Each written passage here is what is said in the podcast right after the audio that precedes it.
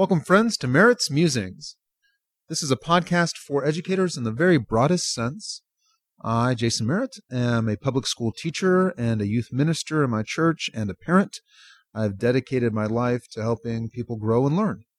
And I'm something of a writer and a poet, someone who loves language both for its artistry and for its power.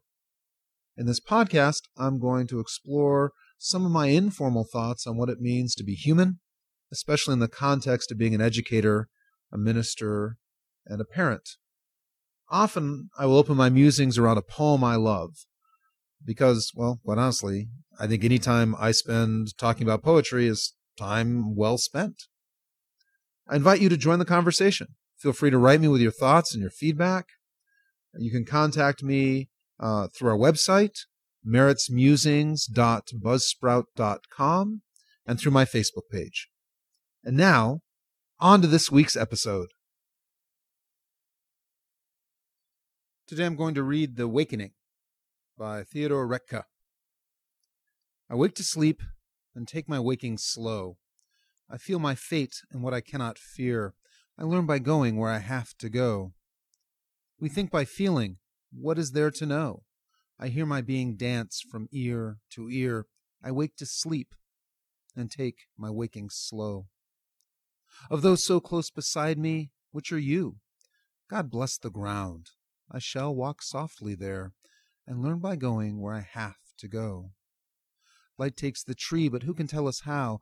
The lowly worm climbs up a winding stair. I wake to sleep and take my waking slow. Great nature has another thing to do to you and me, so take the lively air, and lovely, learn by going where to go. This shaking keeps me steady, I should know what falls away is always and is near. I wake to sleep and take my waking slow. I learn by going where I have to go. I picked this poem this week, uh, like I pick every poem, because I love it. This poem is so rich and so deep, and I can spend hours on this as any English teacher probably could, and and I'm not going to do that. I'm going to just touch on two points out of this incredibly rich text. But I would just take a moment before I talk ideas to just appreciate the beauty of it. This is, for me, the perfect villanelle, that form. And if you're not familiar with that form, check it out. They're all over the internet. They're gorgeous and rhythmic and lyrical and musical. They're wonderful. And that form is focused heavily on repetition, which we hear again and again and again. The lines, I wake to sleep and take my waking slow. I learn by going where I have to go. Uh, we just repeat words and phrases again in a very circular manner, which is important because one of the lines of this poem, a key line, is the lowly worm climbs up a winding stair. This idea of cycle and spiral is built into the form. And there's also a lot of contrast, right? Wake to sleep, low to high, uh, away and near. It's full of internal ox- oxymorons and juxtaposition. And all of that comes together for me. For me, this is a poem about gaining wisdom, uh, the ultimate goal in education, not just facts, but learning values and compassion, learning ethics, learning how to be the best human being you can be, wisdom, and then applying all of that into the world. And so I, that opening line, I wake to sleep and take my waking slow. And of course, waking is a traditional metaphor for enlightenment, for wisdom, uh, right? The Buddha, one of his many titles is the awakened one. Um, Thoreau did a lot with wake versus sleep as well. So I wake to sleep. I am waking up. And in that process, two things are happening. In a negative way, I'm putting other parts of me to sleep. Part of gaining wisdom in life is reducing aspects of your life and personality that uh, are negative, uh, counterproductive, putting some things away, putting some things to sleep. Uh, there's also a line later in the poem that what falls away is always life is this process of losing, and we need to be mindful that sometimes those losses are valuable for us. Many of us carry a lot of baggage that leaving it behind might might benefit us. Although I would note what falls away is near, according to the poem. Even though we leave it behind, we never really leave it, right? Nothing is ever truly lost, but perhaps the burden of it might slow down. Uh, so I wake to sleep. I gain wisdom to be able to put other things to sleep, but also sleeping is rest uh, and dreaming. And so I wake, I gain, and I grow, but I also rest, a cycle. And I take my waking slow. It's a slow cycle. That combined with the line, the shaking keeps me steady, and the worm climbing, all of which sort of hammer on this point that we grow in a faltering progress. It's not steady, right? We we advance, we fall back. It's a spiral. Sometimes it looks like we're in the same place where we were, but we're not in the same place where we were because we're different people then, right? Who I am now is different than who I was 10 years ago. And so for me, The Waking is very much a hopeful poem about how in my fumbling, in my shaking, I'm still making progress. I'm still gaining. I'm still growing, as are we all. Uh, and so I, I find this poem reassuring, right? That I'm still growing, that we're still growing. Now, in terms of classroom and pedagogy, uh, this poem reminds me of two very critical pieces for me that I need reminders all the time. The first one, I'm not good at at all.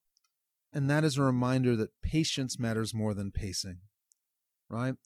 In this poem, each of us thinks by feeling. We uh, take our waking slow. We walk softly there.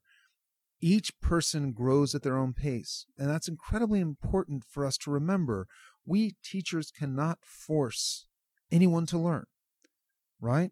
Learning and growth and development, especially wisdom, more than learning a particular skill about a comma or the periodic table, but gaining some sense of justice and compassion, some way of balancing conflicting priorities. All of that is a slow, painful, and idiosyncratic process. And we teachers need to be patient with our students as they work through that. The act of growing up is incredibly difficult. And we're there to support it sometimes by being encouraging, sometimes by being demanding, but that's our job.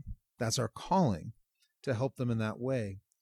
So, patience matters more than pacing. And that's very, very difficult as a teacher because we have a curriculum map and all of these designs on us that say you must accomplish these things by this date or else. And that's all very true. But it's less important. So, yes, I try to do my very best with my curriculum map. But what I really need to remember is that I'm there not to serve the curriculum, but to meet the needs of that student. And each student is going to grow and develop their own pace. One of my mentor teachers, wonderful lady from Georgia with this tremendous uh, southern accent that uh, and was so impatient with me as I kept asking her to repeat herself. Uh, one of the things that she said as we were working together uh, with ninth and tenth graders, she would frequently remind me that they're not ripe yet. Of course, she said it with a cool Georgian accent that I can't pull off.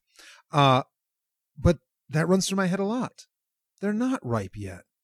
They're ripening, and I can provide the conditions for that. But every piece of fruit ripens at its own pace, right? There are patterns. I can see the patterns. I can help with the patterns. I don't have the power to control it.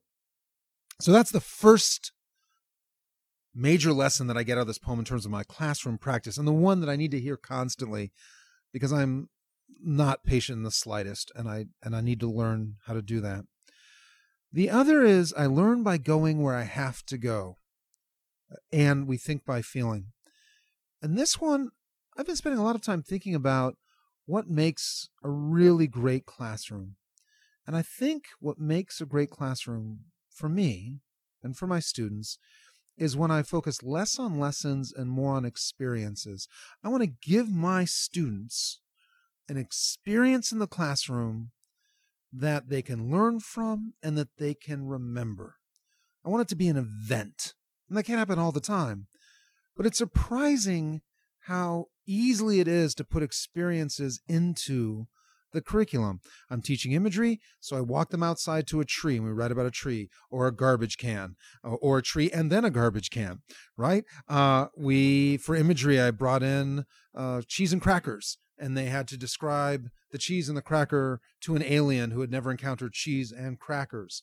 Uh, those sorts of moments, those sorts of lessons that are uh, fully engaging their whole body, fully engaging their life, are much more authentic to them, even though, of course, it's contrived that I'm handing them cheese and crackers. But also, it's something they'll remember and they will think about and ponder about. How often does a lecture fade away and then we hope something remains, but it seems like a PowerPoint lecture is designed to disappear with the hope that it leaves a little bit of ore behind and they forget all the dross.